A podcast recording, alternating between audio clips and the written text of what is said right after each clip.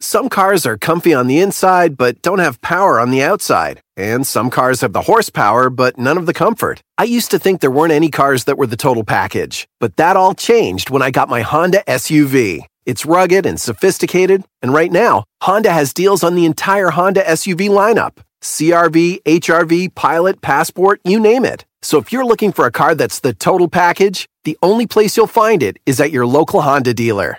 Hurry before they're all gone. Ladies and gentlemen, welcome to Sam Roberts Wrestling Podcast. Introducing your host from New York, here is Sam Roberts. Oh, let's hope for less honking cars this week, huh? Welcome to Sam Roberts Wrestling Podcast. I heard that from some of you last week. They were sitting there driving around because we're back in the home studio. You know, my schedule, it, it all depends on my schedule. My schedule changed now. So I, I work in the mornings, and then I end up taping this in the afternoon. And if I'm not still in the city, I'll tape it at home. In the home studio, you know what I mean? But I'll leave the window open. I'll let a little air get in. I'll, I'll, I'll allow the ambiance to be captured. And sometimes the ambiance involves the cars that are on the road behind me and then you hear them honking, and then you drive around, and what do you hear while you're driving? Honking. But they're not honking at you. They're not even honking at me. They're honking at somebody outside my apartment. The honking that you're hearing would have been honking that happened hours, if not days ago, months, depending on if you're a person who likes to listen to classic episodes. And hey, I encourage listening to classic episodes. That's why I leave uh, all of them available. Although maybe we should move to a premium regardless, welcome to Sam Roberts Wrestling Podcast. What a week it's been. What a week it's been for me. What a week it's been for uh, professional wrestling. Of course, as I told you last week, uh, my life and schedule is shifted as I am now the co host of Jim Norton and Sam Roberts, which airs every morning starting at 8 a.m. Eastern live on Sirius 206 XM 103. And I'm having a great time. You heard the Bellas interview. Uh, that's uh, last week. The Bellas interview came from my show with Jim Norton. Uh, you can see that video actually on the Jim Norton and Sam Roberts YouTube page, which I'll tweet out and I'll tweet links out and everything to help you guys find it. Uh, but we had Nancy Grace on this week, so you probably, if you're a if you're a dirt sheet reader, if you check out the wrestling website, you might have seen my name there. And we'll talk about Nancy Grace, maybe in the state of wrestling, maybe right before, but right now because we got a lot to talk about in state of wrestling. We got to talk about No Mercy. We got to talk about Raw and SmackDown this week. Uh, we got to talk about uh, maybe we'll talk a little TNA. I don't know for sure. Goldberg coming back, uh, and of course, season three of Lucha Underground. Now, uh, before the big Nancy Grace interview, my biggest moment of the week went down on Sunday. Sunday, I was at New York Comic Con and the people at Lucha Underground graciously asked me, little old me, to host their panel on, on Sunday afternoon. And guys, I got to tell you, even, and this is behind the scenes a little bit, the Lucha Underground people were blown away at the support that everybody gave them. I'm not kidding you. I would tell you if it was embarrassing, and I didn't know how it was going to be. Because look, New York Comic Con closed for the weekend. The con was over. Sunday at 5 p.m. The Lucha, Ground, the Lucha Underground panel was Sunday from 4 to 5 p.m., literally the last hour of the convention. Everybody gone home, right? Wrong. I've hosted several Comic Con panels. I had an amazing time hosting the Headlocked panel last year. I've hosted panels for uh, uh, some TV shows for Toy Hunter. I hosted a Christopher Lloyd panel. I believe the Christopher Lloyd panel might be the only one that is even in contest with it. But the Lucha Underground panel might be the biggest panel audience I've done at one of these cons. And not only was the audience big, I mean, it was probably it was twice the size. The room was twice the size of some of the rooms that they have at New York Comic Con, and all the fans were there for the product. It wasn't like they heard Rey Mysterio was going to be there or the chicks were going to be there, whatever, and they just showed up for them. They were all believers, as they're called. They were all Lucha Underground fans. Um, and and I get it. I had such a good time hosting this panel. Uh, the the people that they put on were super interesting. Um, the fans were all into it. Uh, behind the scenes, everybody was awesome. Like it was just a, a fun time. Everybody had great answers. Everybody had great questions, uh, and it was something that I wanted to share with you. And and I look, a lot of times these Comic Con panels are situations where you kind of had to be there. I don't necessarily go back and listen or watch old panels because part of it is being there and interacting with it and everything. But I was so happy with the way this one came out that I reached out to Lucha Underground and said, "Hey, why don't you let me share this panel with the Sam Roberts Wrestling Podcast listeners?" Because I wanted you guys to hear it all. They talked about uh, merchandise. They talked about touring. They talked about uh, the differences um, between Lucha as a t- Lucha Underground as a TV show versus a uh, an actual wrestling company. Uh, Rey Mysterio touched on the WWE Cruiserweight division. We talked. Here's who the panel was: Rey Mysterio, Taya, Katrina, Ivelisse, Lucha Underground senior official uh, Marty Elias, Eric Van Wagenen, Dorian Roldan, who's done the podcast before, and Skip Chaisson. Skip, and this is this is why it's so interesting. This is why this panel was so good. Obviously, we all know that we all know who the women are. We all know Rey Mysterio. We know Marty Elias. Skip, well, Dorian, he's been on the podcast before. He's the head of AAA, so he is the wrestling part of Lucha Underground. This is why it works so well. It's between these three people uh, uh, Dorian is the wrestling part of Lucha Underground. He brings the AAA influence. He, he takes care of the Lucha part of the show.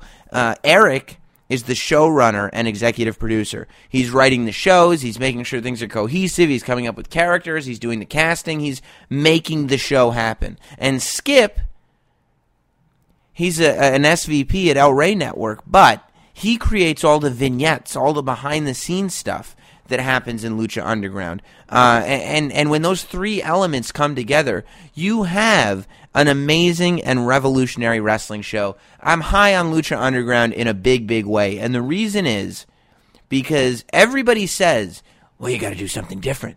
Ah, WWE is this, WWE is that. You got to do something different. Well, Lucha Underground came forward. They did something different, and it's actually working. I watch. I don't have it on my cable system, but I watch on iTunes every week. Um, and I've just I've been loving the shows, and I think that the company is only going to get bigger, only going to get better, and has so many of the right people around it.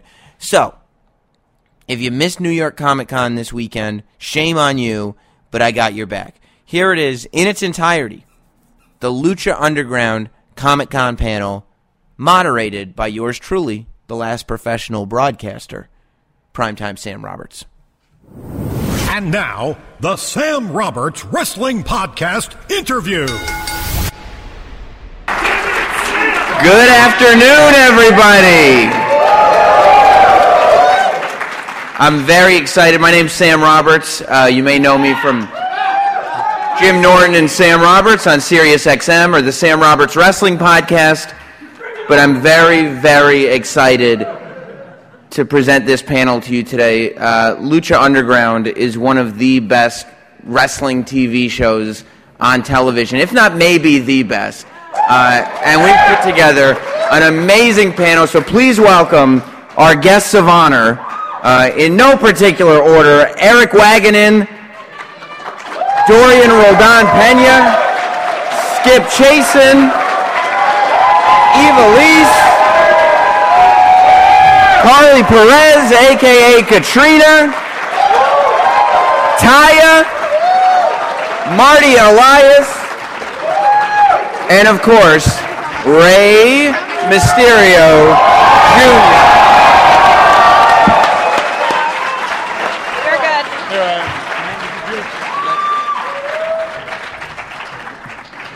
We've got a great mix of, of talent and creators because this is such a special show and so many elements go into it that there's I mean, I've got a thousand questions for him. There's going to be a chance for you guys to ask questions as well.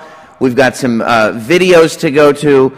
Uh, but before all that, why don't we talk to uh, the creators, uh, Eric, Skip, Dorian? Uh, when your approach, when you decide to do a show like this, what goes into it? Because you want to com- you want to create a television show, but the wrestling audience is one of the most fickle audiences of any form of entertainment. So you got to do something that's going to uh, support them as well. Well, I think we went into it with the understanding that the wrestling audience was a very fickle audience. And I used to always sort of joke if, if 51% of the people like you and 49% of the people hate you, then you're probably better off than most other wrestling promotions. so that was the initial goal. Um, uh, this started about three years ago. Um, Mark, and there had been some discussions with uh, Robert and, and Mark Burnett about teaming up together for a wrestling, uh, something for the El Rey network, which was about to launch, and it had sort of some very specific guidelines on what they wanted, and and uh, you know, they wanted a wrestling show that appealed to American born Latinos, but that could cross over to wrestling fans in particular. There was a, a lot of work that had been done ahead of time um, incorporating Aztec mythology and research into Aztec mythology, and they wanted it to kind of uh, cross into that world a little bit. And um, then you mix it with uh, the Robert Rodriguez uh, orders of don't be like anybody else. And uh, so, thank you. And so I think that. Um, we spent a lot of time just kind of talking about it and figuring about like who's available, who could we hire, where would we shoot this. I scouted probably 20 to 30 different locations. Um, and, and, then eventually we all just felt good about who was out there and what was out there, and uh, we pulled the trigger on it, and off we went. You know, it's also, I mean, you combine a lot of things, right? Like you, Eric, come from a world of TV. You've worked some uh, somewhat in wrestling. You did Tough Enough and Legends House and stuff like that, but you also have worked on a lot of Mark Burnett's projects. Skip, you didn't do any wrestling stuff before this, or did you? No, um, I was a big, uh, or still am, a big uh, kung fu and comic book fan. Um, it, um, then, uh, um, really, it's as Robert is too. So I grew up watching WWF, and I loved how the characters had their backstory. And I, sitting there with my dad, I believed it. And so when they walked around, I believed it. And so that was one of my things was I wanted to bring that richness of character back in a cinematic form and have it be believable, or at least in our hyper real world. And I also wanted to have all those characters reflected in what's today. It's what I see out here. It's when you guys watch it, you get taken away like a Marvel universe, and you just go with it. So there's ninjas, there's fire-breathing dragons, there's all this stuff. So and it just works. Yeah, and I guess part of the challenge is figuring out how do we get ninjas and fire-breathing dragons into yeah. a believable real world. Yeah, with nunchucks. So that's with nunchucks. Yeah. yeah. Did you? Right. Did you figure out because you're right that Lucha Underground brings a storytelling to wrestling that I think is very important but missing on a lot of shows these days. Did you have to figure out how to translate these stories to wrestling fans? Or did you just figure good stories are universal? I think good stories are universal. That's Robert's discussion. And, and um, Chris DeJoseph, he's not here writer wise, because um, it all starts on paper. Yeah. And then everyone goes with that. If the story is honest, even though it's fantastical, you go with it. I mean, that's testament to all you guys and what this Comic Con is about is believing in strong stories. And that's what we're bringing. And Dorian, did you were you brought in to maybe make sure that the influence of lucha and you know you come from AAA, but the influence of lucha still holds a paramount while all this storytelling and, and television show making is going on? Yes, of course. One of the most important things is when we start all this project, we were thinking how to bring lucha libre to the United States. It was not just wrestling, you know, it was like lucha libre. So everything started 25 years ago when my uncle started to make a revolution of this, of this business with AAA. We started to create and to give a position to the new wrestlers like Rey Mysterio and other superstars. And the problem was how to bring again in a high level and with really good quality the lucha libre to the United States. And, and we have the fortune to have people in our company like Robert Rodriguez, to have Mark Burnett, and to have all these creative guys like DJ, like Skip, like even Eric, working with us in a team creating and developing these backgrounds for all these characters that we have. And it's amazing how you have characters like Pentagon, like Drago, like, like Phoenix, who live in both, in both of the worlds, in AAA and in Lucha Underground. And, and, and the background that, that the creative DJ Skip with all the vignettes, it's, it's, it's amazing, you know? When, when I saw the first vignette of, of, of Skip, I have goosebumps. Yeah. And, and I, I realized that we have a new product and that we have a new revolution again in the business. Uh, we were talking about the Wednesday nights. There was no wrestling. Right now, it's fantastic how much wrestling you can find on, rest- on Wednesday nights. You know. yeah. So, so, so we are creating a revolution. We have the best talent, and we are just trying to get bigger and better every day whose idea was it to to repackage people as they came in, even if they weren't coming from like a WWE? Like for instance, you know, instead of Ricochet coming in, no, it's uh, Prince Puma. It's a, like each character is unique mm-hmm. to Lucha.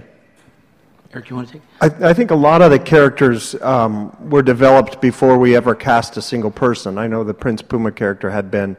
Um, we worked uh, with the uh, PhD in I think Mesoamerican studies named uh, Karl Taube and um, we worked with a company that would that developed IP for some of the big comic book companies, and that's where we sort of developed the idea of the Aztec tribes and and uh, what different tribes would be and what they would look like and what their symbols would be. And so we, before we ever cast a single person. Uh, we really had flushed out a lot of the IP, not necessarily the plot and the storylines, but um, things like the costuming, things like the um, the Aztec mandala that would be in the middle of the ring. Uh, you know, all the kind of little touches um, that you see were, were a lot of times thought out. Then it became about finding performers that could fit that role. And, it, you know, it's, an, it's a unique um, challenge when you're doing that because you know we, we, we want Latinos, but we also want people who can speak English, and we also want people who know how to lucha and uh, who can work with many different styles and men and women, and we have uh, minis and exoticos, and we were going to go the you know all the way with all, all the different lucha libre characters, and so. Um, you know, we, we cast for certain parts rather than cast people and then develop the parts for them. And um, I, I, think that that was probably a wise decision because it's easy to get sidetracked um, by somebody's in partic- you know, particular talent and that you want to change the character. And not that we don't change the character a little bit, but we knew that we needed a Prince Puma character. We knew we needed Mil Muertes.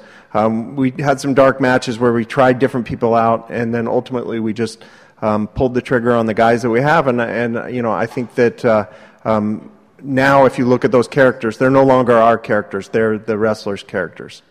And is that still the way it's done to this day? For instance, like on episode five that just aired last week, we saw who we all know as Sammy Callahan pop up. Do you say, oh, Sammy Callahan's available, we think he'd be great, let's figure out a character for him, or do you have an Ivelisse boyfriend character still that you're casting? In in that case, it was Sammy was available. in that case, Sammy was available, and, and, and we said, let's grab him, and um, uh, you know, let's find a, an entry point for him, and let's create a character for him. He was one of those people, and that's sort of where it's really helpful to have someone like Chris DeJoseph and Chris Roach involved because they, they, they know who's out there in the indie scene. And when somebody becomes available, we, call, we talk. We say, okay, who, who is this person? What can he do? Can he lucha? Is he Hispanic? Can he speak Spanish? You know, we asked sort of the gamut of questions, and you know, is he technical? Is he rudo? Where would we fit him in? And so we, we kind of come up with a quick plan. Sammy was one that became available, and so we jumped on him because um, anyone who's seen him work knows for a guy his size, and uh, he, he has a, a really amazing um, presentation and talent.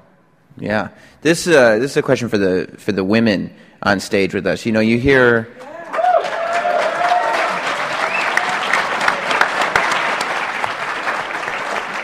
you hear so much about you know divas revolutions and women's revolutions and things like that. and what? I mean, it seems like the best thing that Lucha has done is incorporated women into a world where they can be taken seriously as competitors against men and, and not really drawn such binary lines of who can wrestle who. Uh, how did you all feel coming into a company knowing like this is what we're going to do? Sometimes you'll be wrestling women, sometimes you'll be wrestling men, but it's not going to be this stop the presses. There's a girl in there with a boy scenario. Yeah, I think that um, it's an honor, honestly, to represent what a luchadora is, not what a diva is.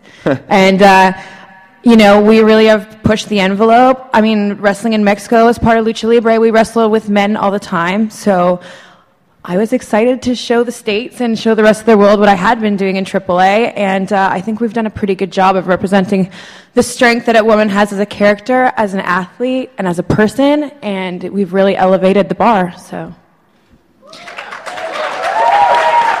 Do you think that that should be a more kind of regular mainstream practice of women and men being able to wrestle each other without it being this taboo thing? Pardon? Sorry, I didn't hear that. Do you think that that should be a more regular practice? Being I think so. I Yeah. think that overall in sports and in entertainment right now, um, women are getting stronger and stronger, and we're finally getting recognized for the value that we have. And I'm really proud to be part of Lucha Underground because they allow us to do that. Katrina,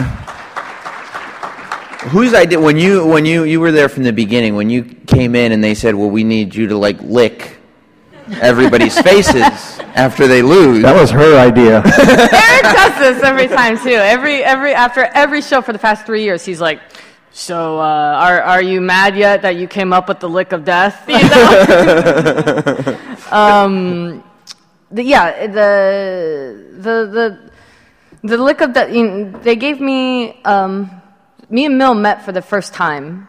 Um, and the day I, we were there day one, and um, they, they gave me a, a short description of Katrina, literally like a, a paragraph, you know, evil, seductress type of um, thing. And, I, you know, we, we very um, layered character, and I was just trying to think of something different you know every every woman in film and television and the you know poison ivy type of character you know where you you kiss everybody's kissing. And i'm like well what if i lick them and Chris DeJoseph looked at me and was like eh, what what, what? and he was like no like just trust me like just what if i lick them and he's like what do you mean? I'm like just i lick them i lick them like let's and he goes all right let's try it out of dark. And we tried it and he's like well, let's do it. and then there, there comes the lick of death was born. You know, I just wanted to give you guys something like um, uh, raw. You know, good. Thank you. I'm glad that you like it. yeah, I think people are fans.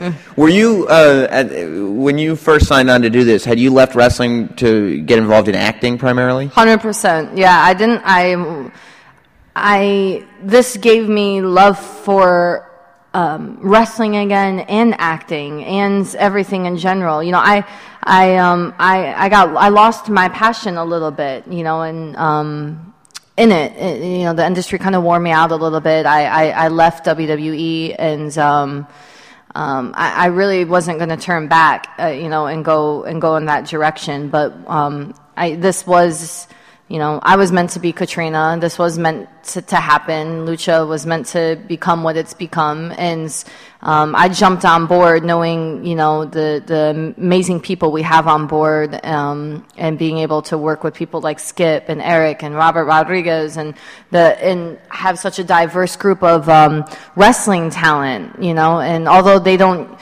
they know I can do that they do they utilize me as a character which i'm very passionate about the character aspect as well and i feel like it's been lacking in this industry um, for so long so i'm happy um, to be able to try to bring that and, and really push that, that part of it in, in, in the wrestling industry and also be able to jump in the ring and get speared and get kicked when needed and, and lick people, you know. So it's been it's been quite the ride since uh, day one. I've enjoyed it very much. This is a question for, I guess, all the, the talent, quote unquote. So, you know, Marty, Rey, any of you guys. Maybe not as much Rey because Rey jumped on halfway through season two. But when this when this is getting launched, because the thing about pro wrestling is, every like two or three years, the industry starts talking about some guy that knows a guy with money that's got this big idea that's going to do, you know, what Lucha actually ended up doing, but it never pans out. Were any of you skeptical that this was actually going to happen? when you when you signed in? Like, were you going like? Because it sounds on paper before we see this, it kind of sounds too good to be true that Robert Rodriguez he's starting this cable channel and he wants to do a wrestling show and it's going to be great and blah blah blah. And for for you guys that have been in the business for a little while, you probably know that most of those promises aren't exactly kept. Um, I've been wrestling for about 12 years now, and I've, before Lucha Underground came about, I had very bad experiences with other main companies. So, on a personal level, because of that turmoil that I'd experienced with that, um, I was kind of skeptical. But one thing that really um, helped me feel comfortable with it was actually Eric, because I had worked with him with uh, in Tough Enough before, so that on a personal level, that kind of made me feel a lot more comfortable because I had a very good experience working with him in WWE Tough Enough. And, you know, on the professional level, you know, obviously with Robert Rodriguez and, you know, those names, it's like, okay, well, this is, this is something, you know, It's actually happening. Yeah, it's, This, this is going to happen. But let me let me tell you something because yes, they, they, they were really skeptical, you know. I was in a long process of five years trying to bring all the capital that you need to make an adventure like that. And even if five years ago you, you told me that uh, there w- it's going to be people like like Mark Burnett, the, all the crew, Robert Rodriguez, was almost a dream. You know, if you are in this industry, you understand that there's just one in the business, that everybody's trying to make something different, but in the manner and in the way we have two Mexican investors who put a lot of money and a lot of time making all this happen. I want to, to say thank you to these two guys. The first one is uh, Antonio Cué, and the second one is Alex Garcia. Antonio was the owner of one MLS team called Chivas USA. And one day we went to the stadium with some wrestlers, and he was so thrilled because when we arrived and the wrestlers entered to the stadium, all the people, all the Mexican people start to surround it. And he told me, why I'm in the soccer business? I need to go to the wrestling business. and that, all these experiences start like that. And he started to put all the things together. And right now we are here. Taya was in Mexico with me, and I think I have spent like four years talking about my U.S. project, and everybody was like, "Yes, come on, it's not going to happen." You, you, you told us the same thing for the last four years, but basically we are here in season three, and I can I cannot be more proud of all these people and, and all this of all this talent that make that here in New York in a Comic Con. Look all the people and all the attendance that we have for for this event. So It's amazing. it's amazing. Yeah. Oddly enough, I remember the first taping that we ever did for Lucha Underground. I mean, I was begging people to come to the temple, and people are going, "Yeah, just another wrestling show. Ah, it's this, it's that." And we actually had to move people into frame, you know, because we had maybe hundred people there at the temple, if that. And now, you know, you, need to kick people out of the temple because, I mean, everybody wants to come check it out. And, and it's so amazing to see that, you know, where everybody was really hesitant about this new project and, and this whole wrestling thing. Oh, been there, done that. And to see where we are today, I mean, you know, when we came in, we were standing here, I teared up because this is so awesome. And, and, and to see where I've been with my former employer and, and, and, all the stuff that I've done, and to be here on this stage and be a part of this, I mean, it's amazing. It's dreams do come true, man. And God, thank you guys. This is amazing.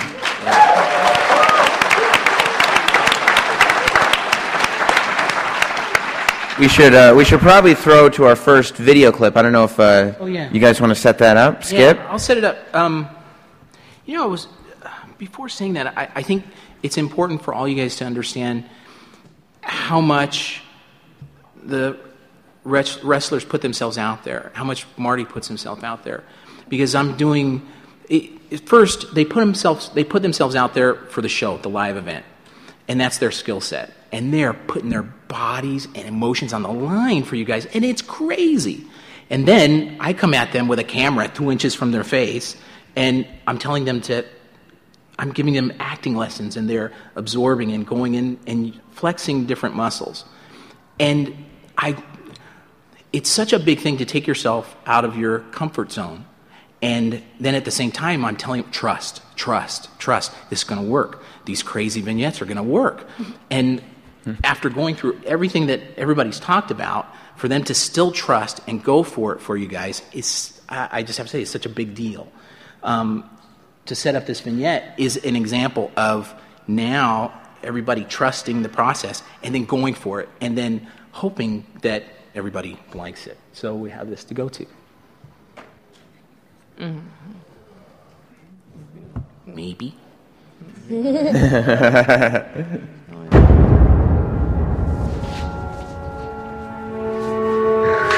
Tonight I will fight with honor, even though my opponent does not. Just as you taught me. Nah, tonight, you don't fight at all.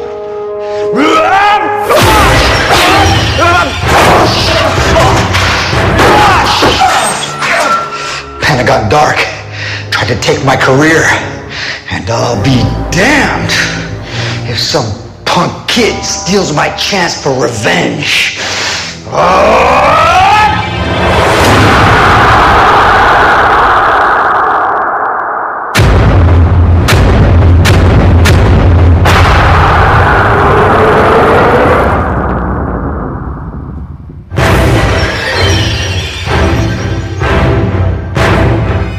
My dad kicked Dragon Azteca's ass that night.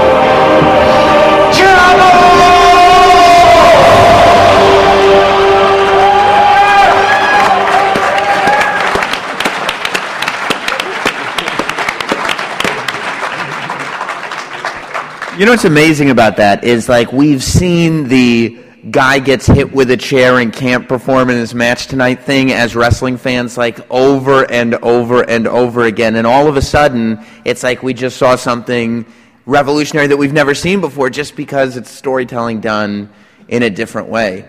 Uh, Rey, what was that like for you to have that very dramatic moment?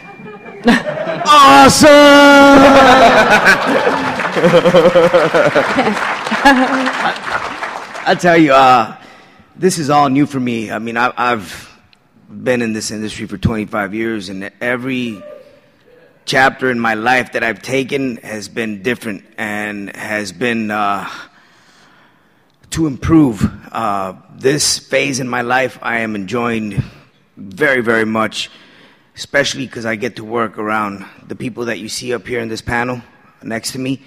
And I get to learn from people like Skip, you know, and Skip, uh, I remember that day we, we went over that and over and over, and he gave me his, his, uh, his tips and the guideline and what he saw, and he, and he, when he explains to you what he wants you to do and, and, and how, you actually visualize that in your head. So he just, he puts you right in the moment of things, and, and, uh, that's how he creates magic, man. And I'm very thankful and very happy to be uh, learning by someone like Skip to, to be on our side. Not just myself, I'm pretty sure the rest of, of my teammates uh, think the same. You know, um, we speak very highly of him because he knows what he's doing and he helps us out and he makes the content that you just saw right now, you know, he makes it better for you guys to enjoy at home, you know, week after week. What's that like for you, Rey? Because you can clap if you want. I don't want to stop you from.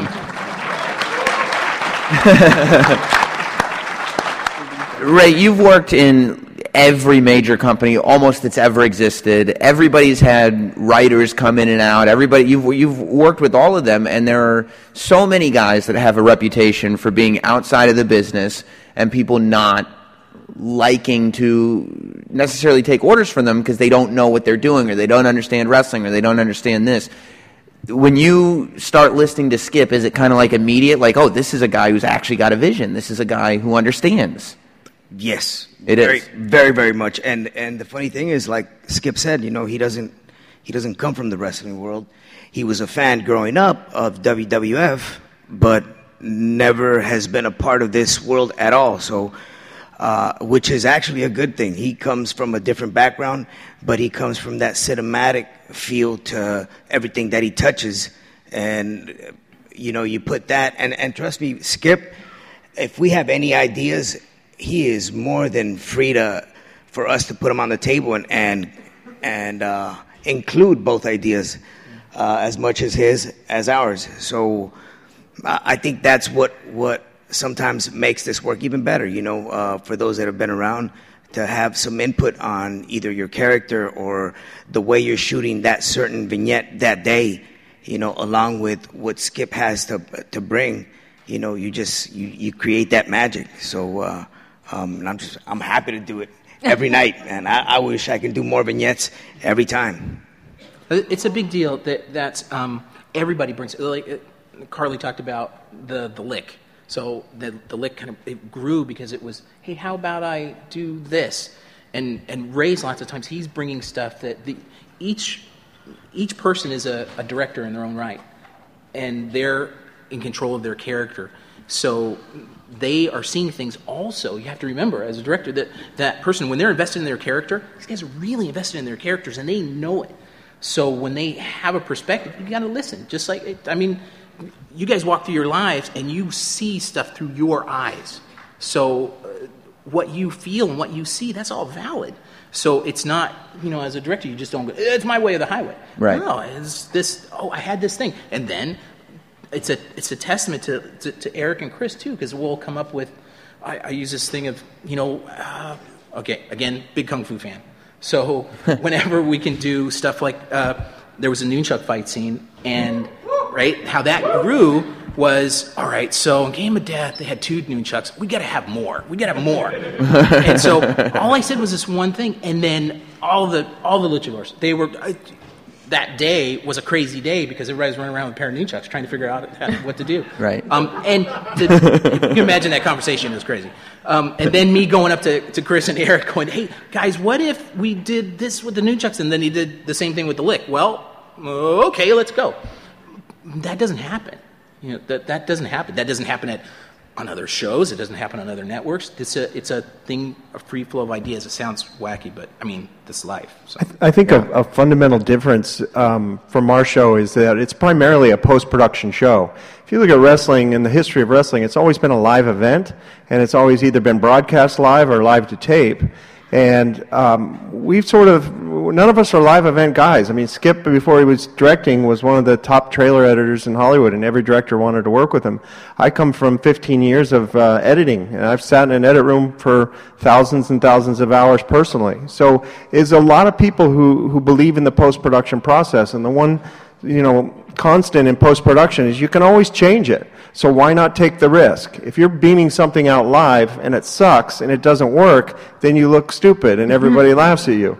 But if if you know we're in our in our warehouse and somebody gets a crazy idea of oh, let's add another set of nunchucks and let's let Drago breathe fire and, and we take it and believe me this has happened we'll take it into the edit and say nope too far we can throw it away. And so um, the ability to embrace the post production process, and you see it's not just in shots and sequences, it's in audio design. Like if you look at that scene where um, Dragon Azteca is getting beaten out, it's from his POV, which is a brave choice. It's also, you hear the sound design, you, you know, where you, you hear the ringing of the head and the skull and the music drops out, and you see the manipulation of the picture itself in the, in the, you know, the closing of the black around, around the Chavo character. So that's that's you know that's not live television. That's that's heavily post produced and that's what you see in movies and that's what you see in quality dramas on television and that's who we try to emulate. We don't try to emulate anybody else. Oh and we shot that before walking dead. Like before. That is true. I saw the end of that. I thought the same thing. yeah. just like the vampiro fight we did all that before daredevil came out. Dudes we totally did. I, I promise. It's on the record now. And eric i mean you got to uh, work with one of the best bad guy wrestlers of all time on Celebrity Apprentice, Donald Trump. so you probably learned a lot about. you had to bring that up. Well, look, I'll say this, and, and, you know, obviously, anyone who worked on a show has has has confidentiality uh, agreements in place that are hard. But but I'm not, you know, I, I on a personal level, where he lost me was when he came out and said the things about the Mexicans, and you know, I was in the middle at the time of, of working with some of the best people that I had ever worked with in 26 years of working in television. And, and these are people that are just trying to feed their families and they're just trying to do the job that they love. And, and they put it out there for us day in and day out. And when one of our guys gets a works visa or gets something where he can come to the United States and work and he can provide better for his, his his wife and his children. That makes all the bullshit worth it for me. And uh, I, I'm honored to work with the team of Mexicans and the team of Mexican Americans and people of all races and, uh, uh, that we work with. Um, one of the things I'm most proud of on Lucha Underground is that I think we have a 75 to 80 percent non-white cast. Um, we have a production team that's 50% non-white, and that you know that that's something that um, you you don't get that opportunity to, to do something that's making those kind of statements. And so, you know, all the Trump bluster aside, uh, I, I definitely am proud of the work that we do on the show, and I'm proud of the people that we work with.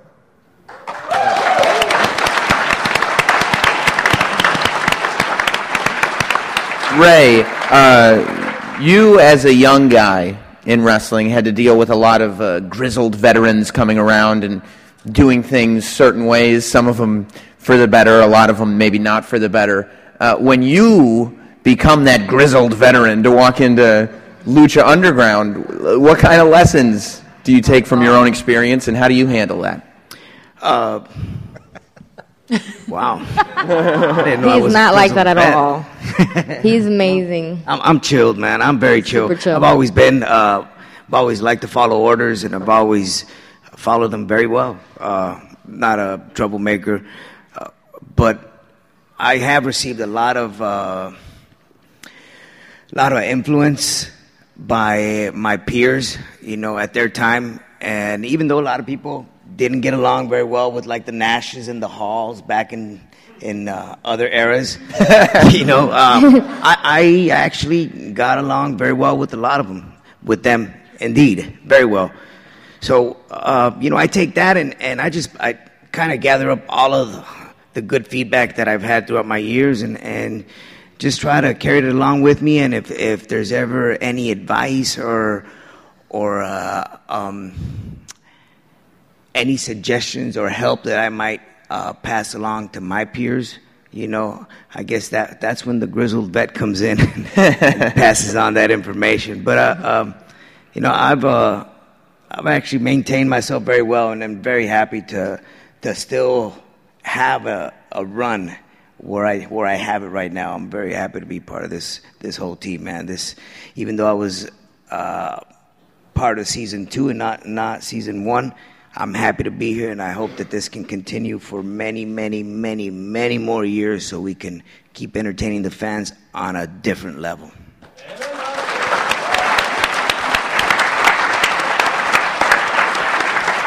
And I'll tell you what Lucha Underground has done too. It's shown everybody how far mask technology has come.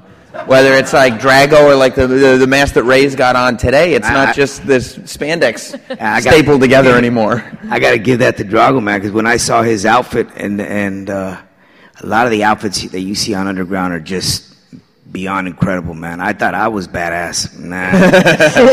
no. Drago, Drago's outfit, I told him, hats down, man. Your outfit is probably the best outfit I have seen in, in wrestling up to now. I said, you just incredible with the fire and the, and the wings and the tongue coming out. You know, it's just just awesome. So he actually hooked me up with his mask designer, and, and he created some of this, you know, which I had a lot of trouble wrestling with it.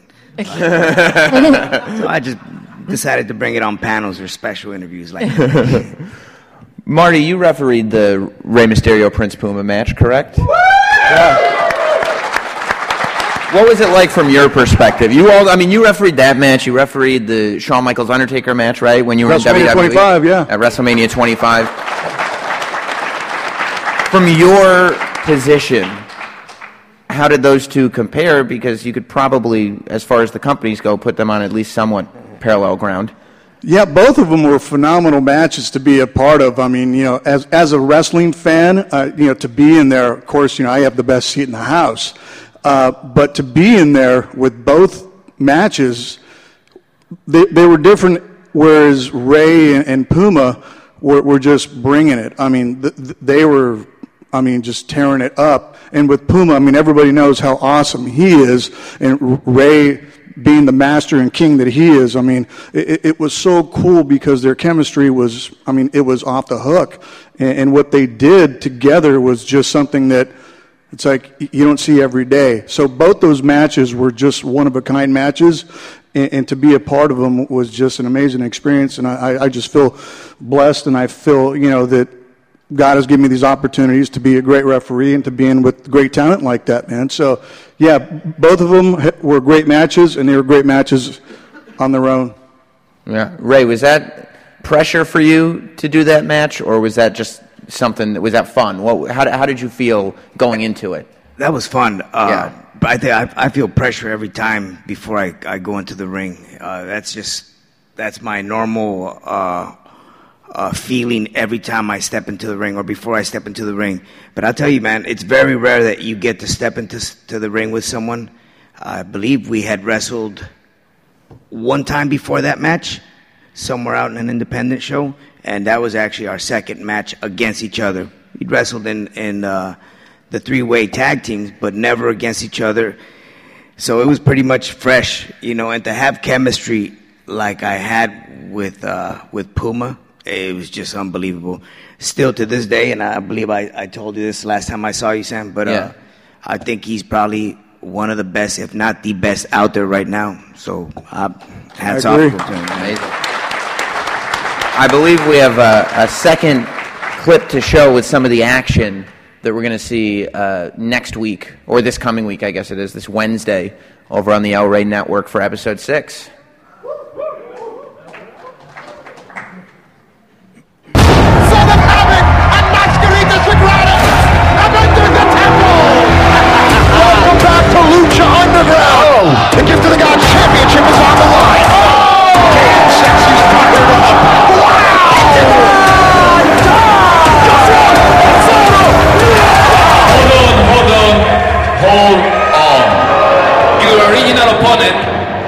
Had to take an unexpected trip to the hospital. Which is why this match is now going to be a three-way. Chavo Guerrero and Rey Mysterio. Wow, what a way to blow the lid off the temple. Chavo has no mercy. Booyaka, booyaka, 619. Oh, I could cut the tension with a knife.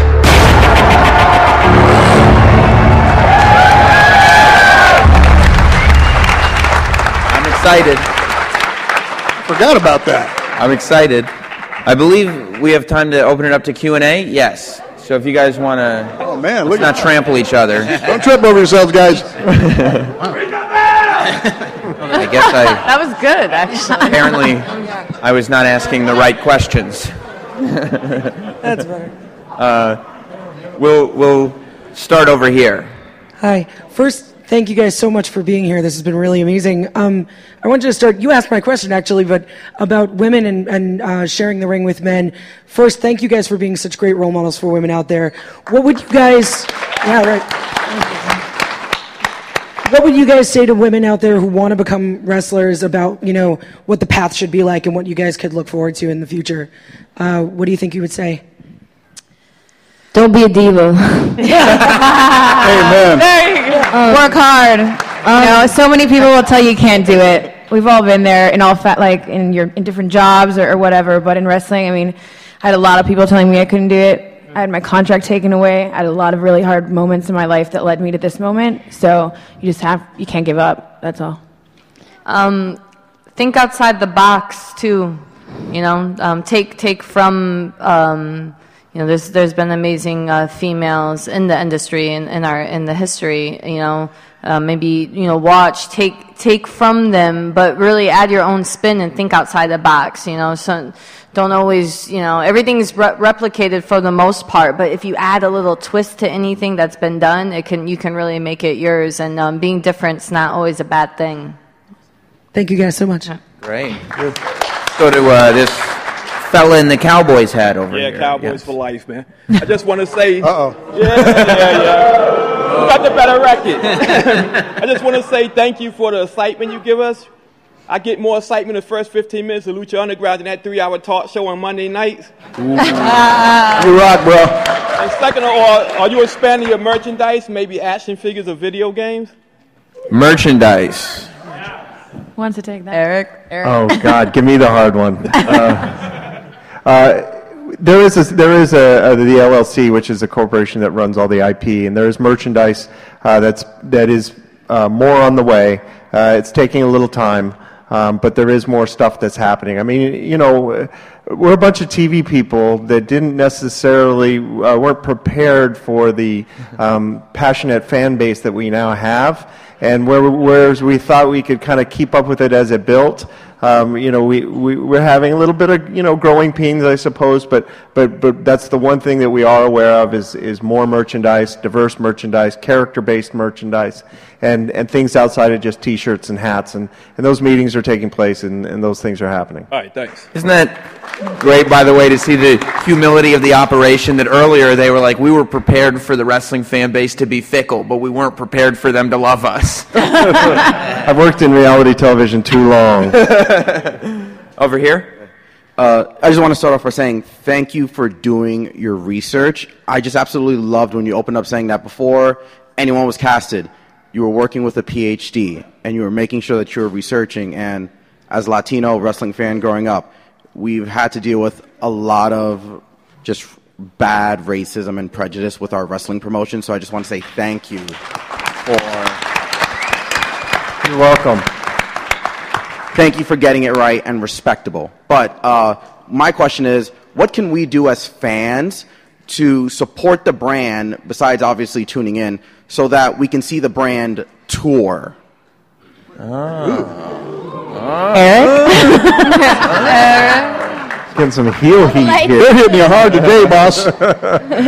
uh, there is actually uh, tour planning in the works. Uh, you know, one of, one of the things that, that we're, we're wise about is we try to watch the mistakes of others, and you know, it, it's better to go too slow than to go too fast. And, and and people get caught a lot of the times when they when they over um, their, their expectations for touring are too high. That's that's how you lose a lot of money really quickly. And and I'm not saying I'm not saying anything about TNA. Uh, uh, Guys are and, bad. and uh, uh, I think that there are, there are some limited dates that are going to happen this year still, and then there will be a bigger expansion of that next summer. We're getting ready to shoot. Um, you know, we're planning. We, there's no official pickup or anything, but our idea is to shoot our episodes in the first five months of the year, then go on tour for the last seven months of the year. Limited, not not you know five nights a week. Rey Mysterio is famous. Rey, Rey, Rey's going to be our new ring announcer. Master of ceremonies. It, it's never going to be a week in, week out thing. It would be selected cities, uh, marketplaces that, that will that love the product, and and yeah, this would be one of them. Um, and we're just going to grow it slow. You know, it's. It, I mean, we, Dorian, why aren't you answering this question? You're the genius with touring. I think I think right now we are we are really focus in, in develop a really good quality TV show. We have we have been doing that for the last three seasons, so I can tell you we are really ready to start touring. The only thing is we need to go slowly. We are going to start next year. We are planning. There's a question before about the merchandising and the licensing.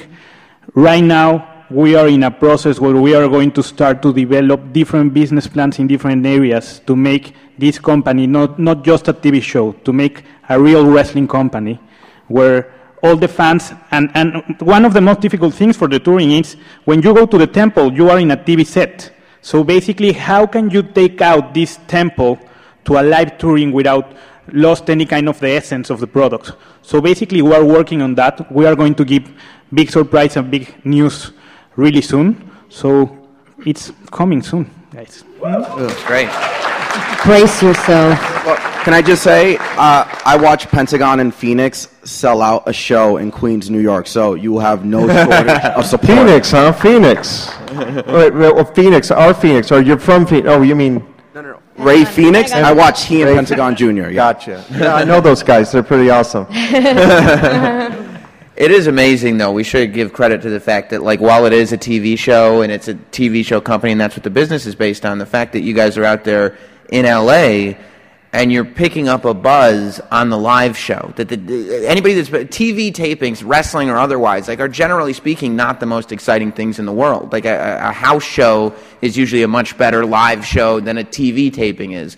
So the fact that these shows that are created in post have become amazing live events is, is an extended branch off this thing that I don't think anybody necessarily saw coming. Uh, let's go to you, my friend. Hey, so Rey, you're just a big inspiration to Latino children and teenagers alike. I would just like to ask, what are your some of um, your motivations, and who do you look up to? Well, m- my motivations growing up was, was I just slept, uh, ate, and breathed uh, wrestling, lucha libre, man. From from the moment I knew what that sport was, that was just my big inspiration from day one. But but my focus was completely uh, tuned in to wrestling. You know, uh, no, nothing um, crossed my path or or um, uh, misguided me uh, towards another sport. No, I was just you know full on 24/7 wrestling, wrestling until eventually got you know got my break to to be able to perform in front of a live audience. And once that happened, it's like I I fell twice in love with it. You know, and I I was like, this is this is really what I want to do. Uh, but uh, I, I'm, I just hope to pass on what I learned to love of the sport to to the Latinos too. You know, to to just my fans overall. To have passion for whatever it is you love doing and and go with it. Don't let nothing block you out of the way, man. Focus, stay focused. Yeah. Love what you do. All right, thank you. Very good. Rey, as one of the guys who was like uh, on the forefront of what became American cruiserweight wrestling, uh, what do you think of WWE's cruiserweight division right now?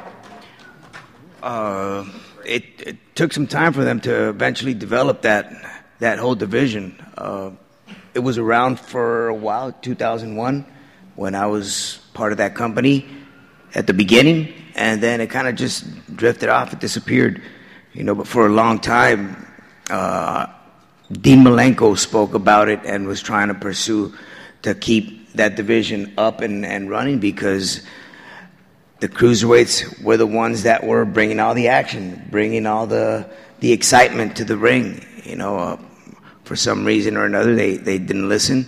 And I truly believe that now that Lucha Underground has been around and run for three seasons, it was almost a temptation to to, um, in a way, display the talent that they had, you know, whether it was in, in NXT or, or whatnot, you know, and, and start running with that talent because of what Lucha Underground was doing. So, you know, competition is always good, but I, I truly believe that Lucha Underground has nothing to do with WWE or their programming. We're completely different, you know, and uh, in a way, we have more to offer.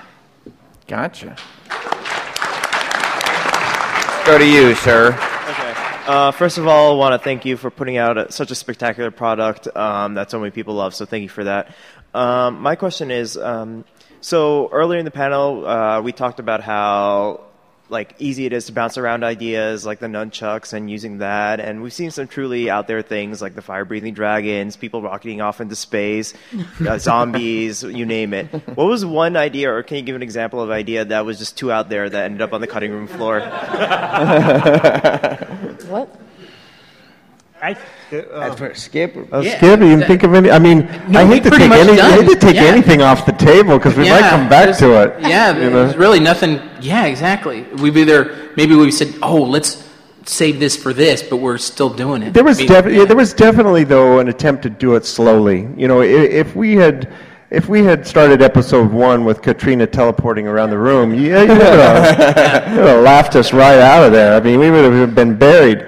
Um, so it started very small. It started with little kind of little nods to things, little things like, what, what was that? You know, and like just tiny little things that started to feel like, oh, okay, maybe this universe isn't exactly what we think it is, and it's not like ours. And that's really all. It was a slow, gradual um, uh, sort of journey to, to explain to people that the Lucha Underground universe is not this universe. And whereas other uh, promotions want to live in the here and now in the world that we live in, we, we've basically rejected that and say we've created our own rules, our own universe, and, and, and you know, we have our own characters with unique and sometimes special abilities. Eric, I remember really well when I was reading I was in my desk reading two scripts. The first one was a AAA show. And after that, I started to read the script from Lucha Underground. And I read the word teletransportation. and he was like, that's for real, you know? Imagine the face. He was like, okay, AAA, okay, Lucha Underground, okay. These guys are super crazy. And you can find wherever you want. We have a little bit of dragons, skeletons, even, even zombies. Come on, guys. You must, they deserve a really big applause because the creative thing about Lucha Underground has made this product what it is. This will be the uh, last question, I think, so you better make it a good one. No pressure. Oh, okay. Um, my question is for Catrina. Uh, you are the manager of a, a big, meaty monster man. and you're still somehow the scarier of the two. uh, so how do you get into that role because you don't seem as murderous as you appear oh, don't on test TV? me, man. And also, uh, also, whose whose face tastes the best? That's a great question. That's a great question. It's a good question. Maybe I should come over there and lick yours. totally down.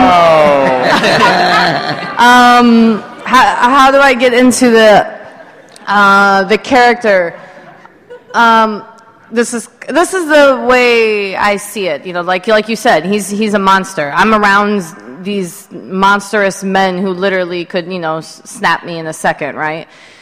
You, as a, a female. Um, I, I feel like can I I don't know if I I think I can say this, but I feel like if you have bigger invisible balls than the men around you, like if you walk around with the confidence that I, I own you, you belong to me, and you and you literally ooze that confidence, and you you go into that role, you you that's what makes it believable, you know. So when I'm when I'm in character, literally that's in, that's in my mind, so that's what I ooze out of me to, to make it. It's a, it's a touchy character because you, you have to make it believable, right? I can't walk around with him next to me and, and you know, be weak eh, or even come off that way or be smiling or be, you know, it wouldn't be believable because you would never think that a, a man like Mil, you know, would listen to a, a girl like that, right? So you really have to um, portray that kind of confidence. And um, it goes with the lick too. You know, like you gotta own that. You can't. You can't like you know just.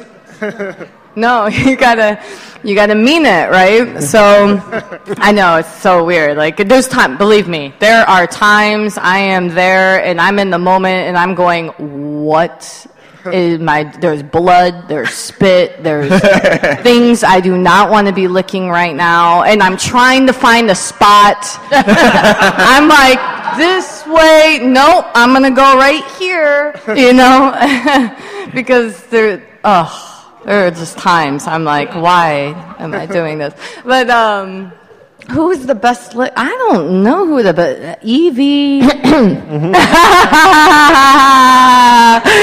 Evie was the best lick. She tasted the best. The baddest bitch tasted the best. If you, Did you uh, see that? I didn't see that episode. Can I? You're gonna have to go back and watch that. if you want to see all the episodes, season three is airing every Wednesday night at 8 p.m. on El Rey. If you don't have El Rey, you should ask for it, and in the meantime, you can download the show on iTunes. Let's give a huge round of applause to this amazing panel who do an amazing show. Thank you, everybody. Here is Sam Sam Roberts. So many takeaways from that Lucha Underground panel. That's why I wanted to share it with you. I mean, from Rey Mysterio basically saying that the WWE Cruiserweight division was heavily influenced by Lucha Underground, which, you know, you could certainly argue that point. Um, I-, I wanted to ask, you know, Eric, who was there on the panel, uh, had said some things on Twitter about um, uh, TNA and the final deletion. We didn't end up getting to that, but the Trump comments were good. We got to some Trump stuff. Uh, I thought that the Catrina's stories about coming up with the lick of death uh, was great. Uh, Dorian talking about the potential for Lucha to start touring. Uh, so much to take away from that panel. I would listen to it a second time if I were you. Um, if you have time, that is, because it's a busy time for all wrestling fans. This podcast, hopefully, is the audio uh, uh, for the visual that's going on in front of your face right now, which is WWE 2K17. You know, and there's a coincidence there because Sam Roberts Wrestling Podcast is brought to you by WWE 2K17. It's time, baby. Get ready to be taken to Suplex City, courtesy of WWE 2K17. WWE 2K17 is back once again as the defending champion of WWE video games with its cover superstar, Brock Lesnar. WWE 2K17 features amazing graphics and gameplay, as well as a gigantic roster featuring the biggest and brightest WWE uh, superstars, both past and present. WWE 2K17 also offers a powerful creation suite featuring returning favorites such as Create a Superstar, Create a Championship, as well as a new creation option. Uh, uh, a couple of them actually create a video and create a victory. The all new promo engine is going to bring the drama and personality of the WWE superstars to life in my career and WWE Universe modes. Your words will shape your characters as they rise through the ranks of NXT and WWE to become WWE Hall of Famers. Enjoy a star studded soundtrack featuring some of the top names in the music industry, curated by executive soundtrack producer Sean Diddy Combs. You might know him better as Puff Daddy. Uh, for more information on everything WWE 2K17, go to WWE.2K.com. WWE 2K17 is on shelves now. Go out and grab your copy today. I will tell you, without shame, I have my copy.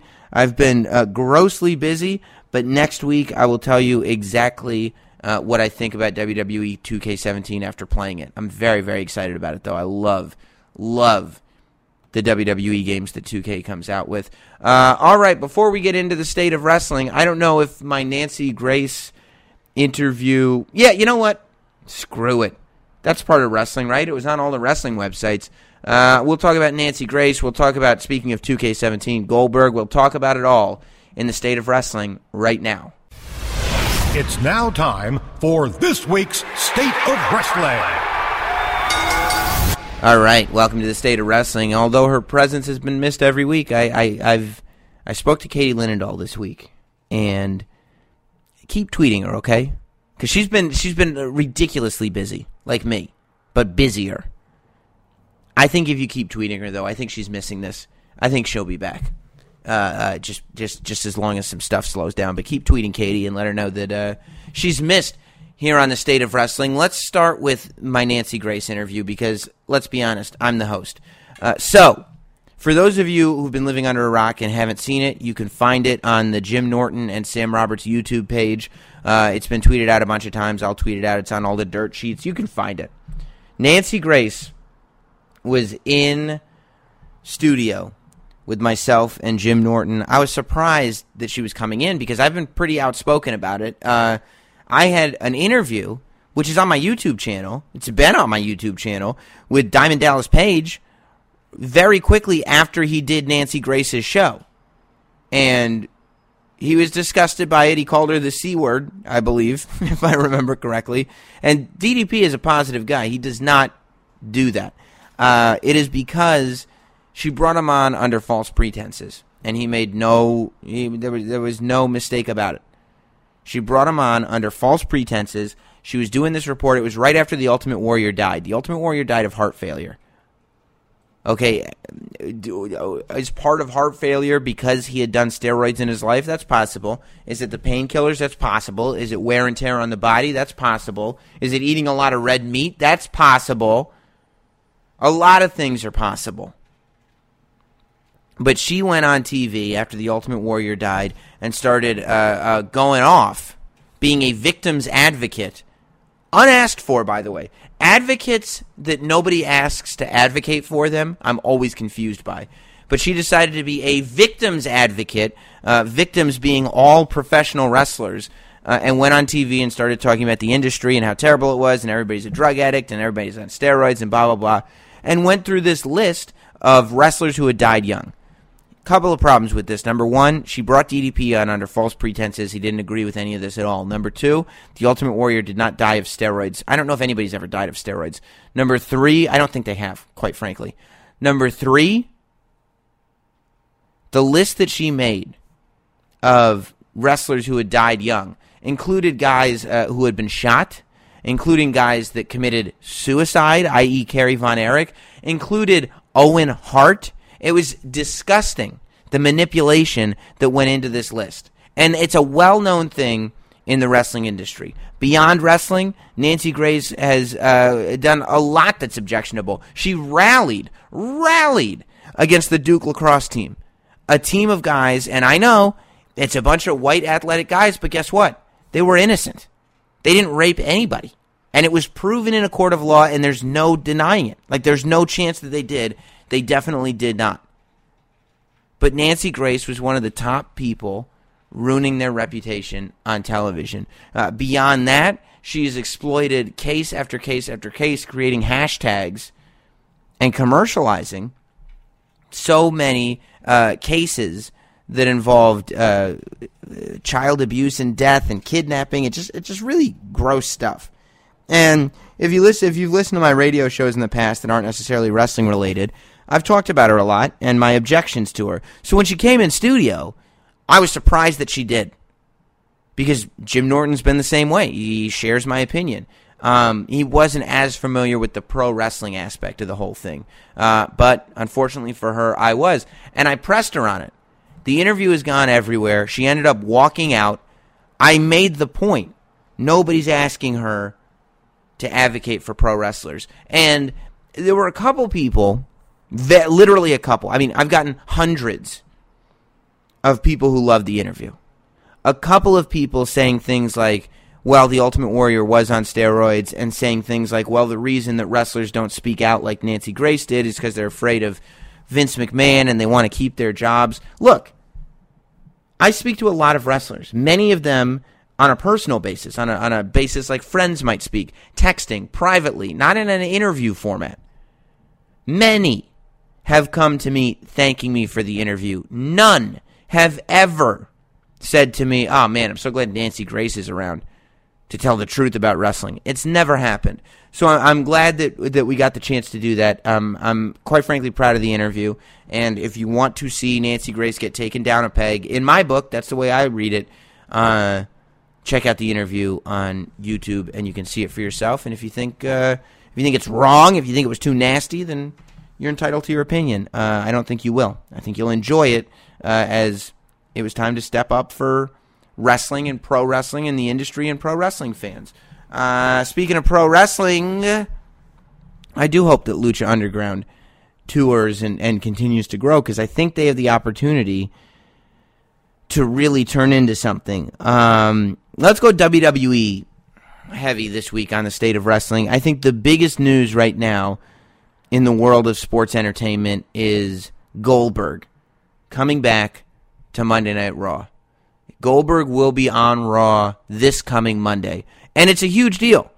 Um, and I, I definitely saw it coming. I think a lot of people did. You know, it's it's it's really interesting. Same uh, speaking of the Ultimate Warrior, same way the Ultimate Warrior was kind of slowly ushered back into WWE land. This video game, the the 2K video game, does a lot to bring people back into the WWE fold. It's it's, it's to gently bring them back in, um, and I think that uh, uh, it's a good thing. It's a good tool that is used. Uh, I'm assuming that Goldberg will not show up on Raw to announce a WrestleMania match. I could see it happening as soon as Survivor Series. It's not going to happen at Hell in a Cell. Um, obviously, I think it's very, very obvious. There will be a Goldberg Brock Lesnar match. Um, I find it hard to believe that Goldberg will win. I do not think Goldberg will be coming back full time. I do not think Goldberg should come back full time.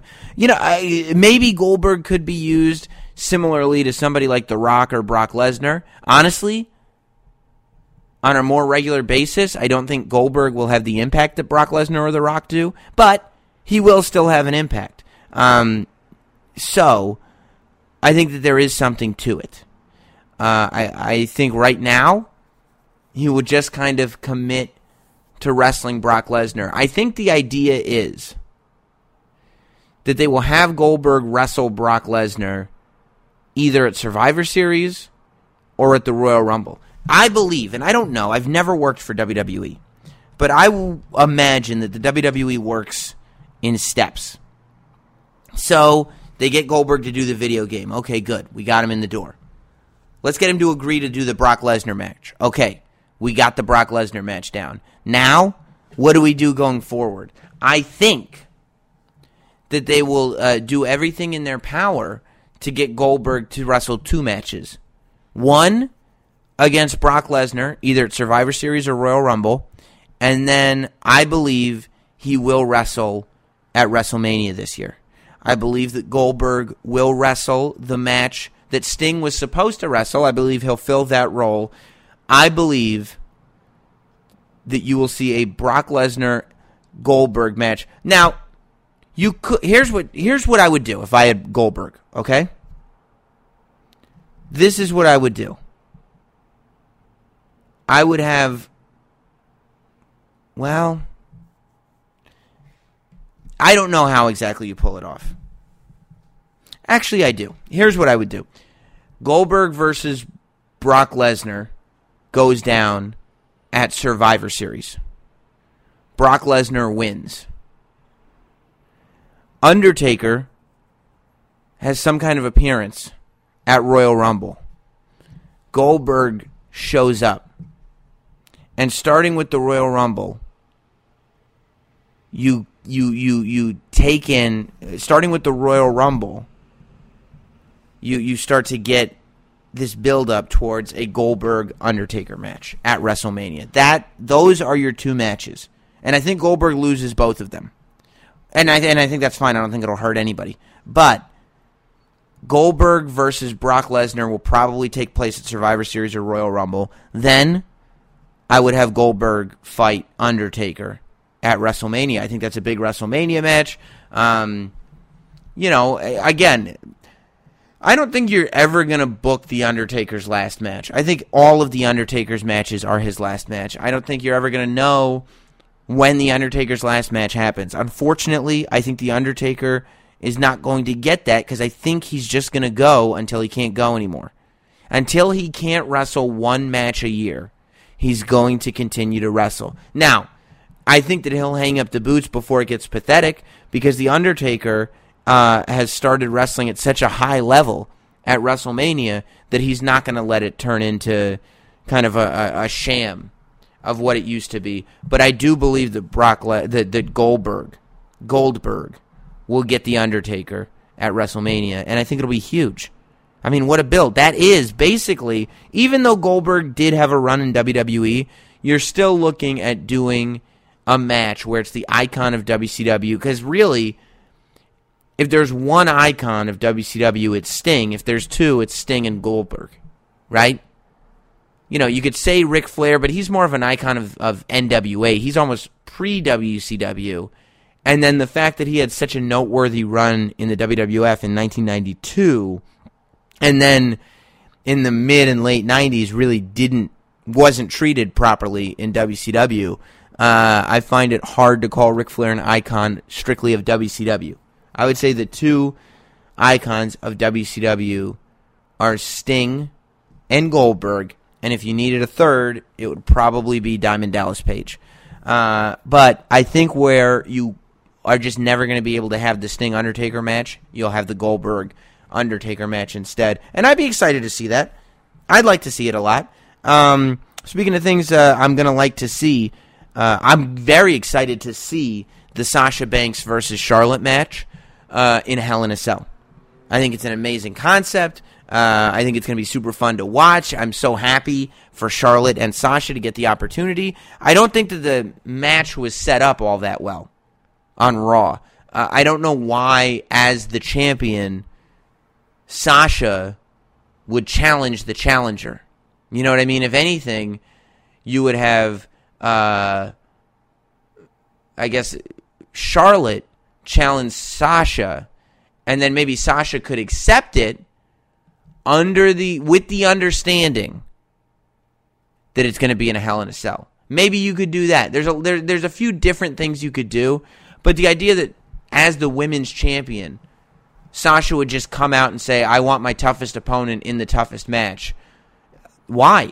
You know, enjoy the title a little bit, and and to not really incorporate Mick Foley into it at all being that Mick Foley's like the godfather of Hell in a Cell, and he's obsessed with the women on the roster. It's it's odd that that, that didn't take part. It, it was a, it was a it was a weird week of guys making their own matches on Raw and SmackDown. Same thing was happening. Like uh, I don't know how the Miz got Daniel Bryan to allow the Spirit Squad to wrestle a handicap match against Dolph Ziggler. And and the James Ellsworth thing is the same thing, I guess. Although Daniel Bryan did uh, uh, interfere in the creation of that match. Um, but I just think that there was a better way to set up that Hell in a Cell match, just because it is such a big deal. Like, yeah, these moments are big, but it's almost like again, history for the sake of history is not history. To beat us over the head with the idea we're doing this because it's historic, well, then, is it really historic? Yeah, the Raw main event. It's the same thing I said. It's like, guess what? Charlotte and Sasha are going on last because it's historic. Okay. I guess, and I guess what? This leads to a Hell in a Cell match? Like, there should be a story. A, a story should still lead to what's going on. There should be a reason why Sasha and Charlotte are main eventing Raw. And that one I could look past. But there needs to be a reason why Sasha and Charlotte are in a Hell in a Cell beyond the girls have never done this before. You know, the girls have never done this before is like a side story. That's the that's the uh, uh, macro story. You know what I mean? There's no micro story. There's no uh, right now. The big picture of it is it's a historic moment, but the small picture isn't being addressed at all. Uh, and I think that's a mistake. You know, it's not going to hurt the match at all.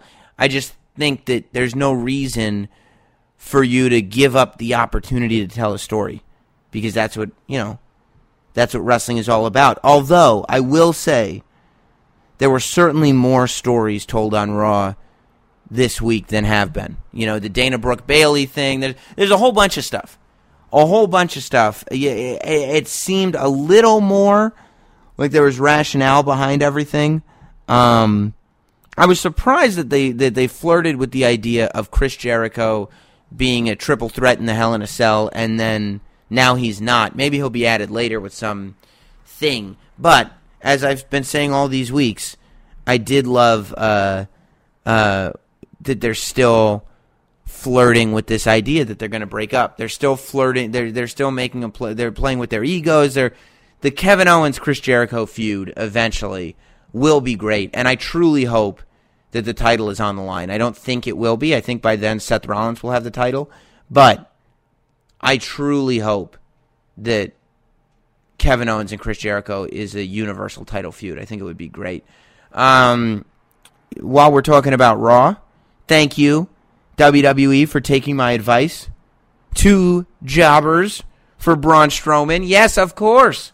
You don't need to squash Sin Cara. Just put multiple jobbers in there with him. I don't know what they're going to do next week. I'd give him 10 jobbers. Just have him beat up enhancement talent all day long. Why not? I think you should. And thank you for taking my advice. Well, you only half took my advice. I said that there are guys on the roster, I said, i.e., Sin Cara, that could be in the cruiserweight division. So it was cool to see Sin Cara in that cruiserweight match.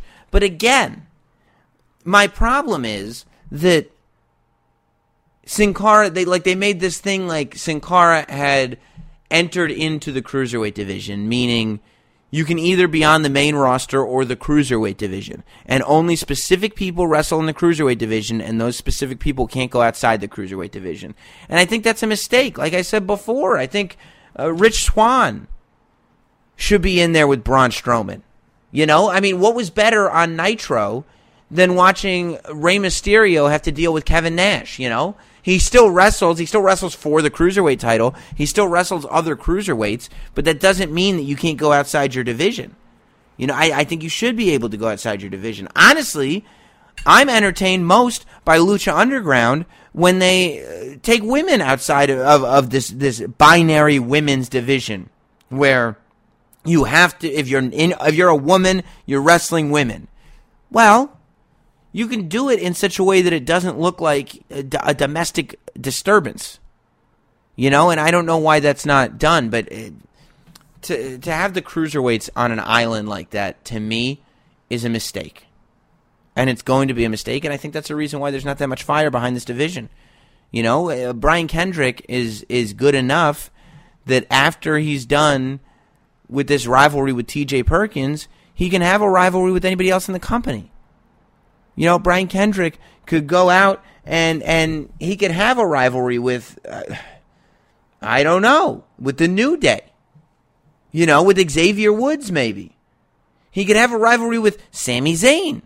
Sami Zayn needs somebody to have a rivalry with. There, there, there are lots of people that he could leave the cruiserweight division to have a rivalry with, and then go back to the cruiserweight division. I mean, why not? As long as you're eligible for the division, you should be able to compete in that division. But the universal title is not the universal heavyweight title, meaning you can be any weight to hold the universal title theoretically. So why keep the cruiserweights on an island? I don't know, and I think it's a mistake. I do think it's a mistake. Uh, I thought No Mercy was good. Here, you know, I was trying to. Well, it was fine. It wasn't good. It was fine. It was like a super episode of SmackDown. Two and a, it was weird that it was only two and a half hours, and then Talking Smack came on.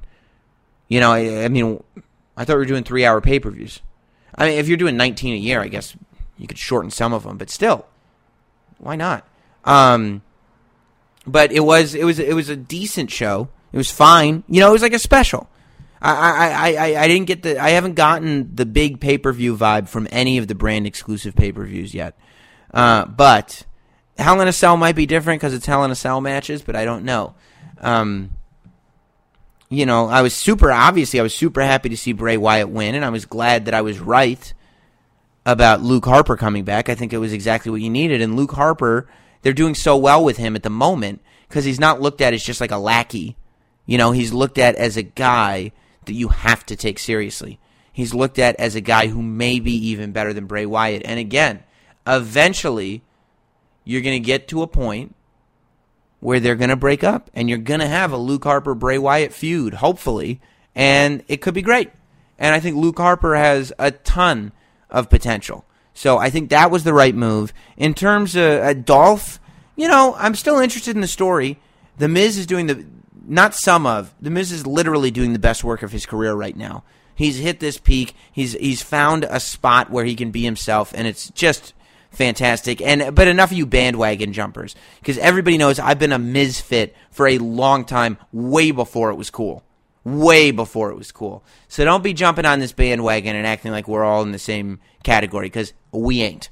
Um, but I would have gone in a different direction. I still think Dolph needs to be kind of reinvented. I like that. You know, don't get me wrong about what I said earlier about guys making their own matches because I liked on SmackDown that it was like it's sort of uh, spontaneous. Oh, Spirit Squad's over here. James Elroy's Ellsworth is over here. Like you don't know what's going to happen, which is good. Um, but it is weird that they can make their own matches. Uh, I I still think that Dolph may need to get reinvented a little bit. I don't know. Maybe this will give him the shot in the army needs. I don't know. I have all the faith in the world that he can do something. We'll just see if he can do it now. I thought Miz was working really, really well. So if Dolph can't get it done, it's a shame to have taken the title off of Miz. Speaking of James Ellsworth, oh my God. I know I wasn't the only one that cringed when he uh, put his face forward for that Styles clash this week. Oh my God, James, James, what are you doing? What are you doing to yourself? I thought he had broken his neck. I was like, no, not poor James Ellsworth. Not poor James Ellsworth. I feel partially responsible for his uh, career, quite frankly, because I gave him so much credit because I, I, gave him all the shine. I was the first major podcast to have him on as a guest. Let's remember. So I was like, yeah, we brought him into the mainstream. Let's not get him hurt now. Every man with two fists have, has a fighting chance, but you have to be able to raise your two fists, you know? Thank God he's okay. Thank God James Ellsworth uh, is okay. And as far as Survivor Series goes, and I know I'm going a mile a minute here, but that's because the uh, the panel was long, I want I don't want to keep you guys uh, here forever. But um, as far as Survivor Series goes, I really like the idea. Now, when SmackDown says we're going to take our five best teams and they're going to wrestle Raw's five best teams, um, that's it's especially going to be tough for Raw to find five teams. Who do they got? New Day is one. Enzo and Cass is one. The Club.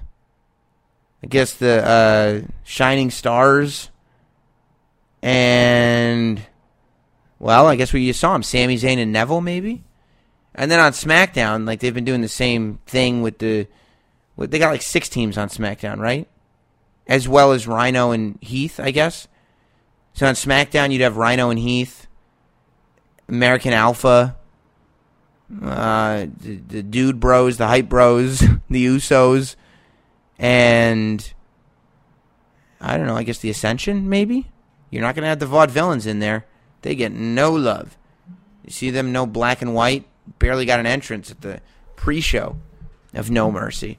Uh, poor guys. All right, let's wrap this thing up. Uh, thanks again to WWE 2K17 for sponsoring today's episode. Uh, get ready to be taken to Suplex City, courtesy of WWE 2K17. WWE 2K17 is back once again as the defending champion of WWE video games with its cover superstar, Brock Lesnar.